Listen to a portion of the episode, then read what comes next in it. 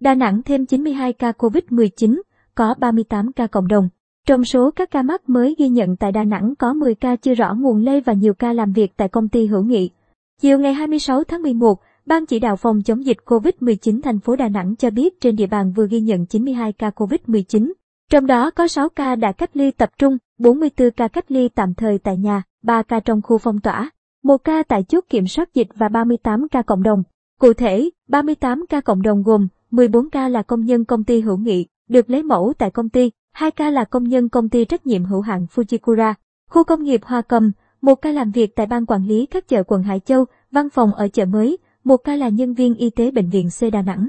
Hai ca cùng nhà lấy mẫu nhà hàng, quán ăn phường Thuận Phước, một ca về từ thành phố Hồ Chí Minh, một ca là công nhân công ty thủy sản Thuận Phước được lấy mẫu tại công ty.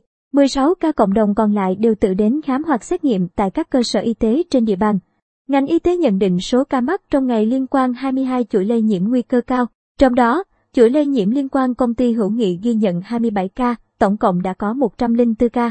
Ngoài ra còn có 10 ca chưa rõ nguồn lây gồm 9 ca đến khám, xét nghiệm ở các cơ sở y tế và một ca làm việc tại ban quản lý các chợ quận Hải Châu ở văn phòng chợ mới. Từ ngày 16 tháng 10 đến nay, thành phố Đà Nẵng ghi nhận 818 ca COVID-19. Hiện toàn thành phố có 156 điểm phong tỏa cứng và 16 cơ sở cách ly.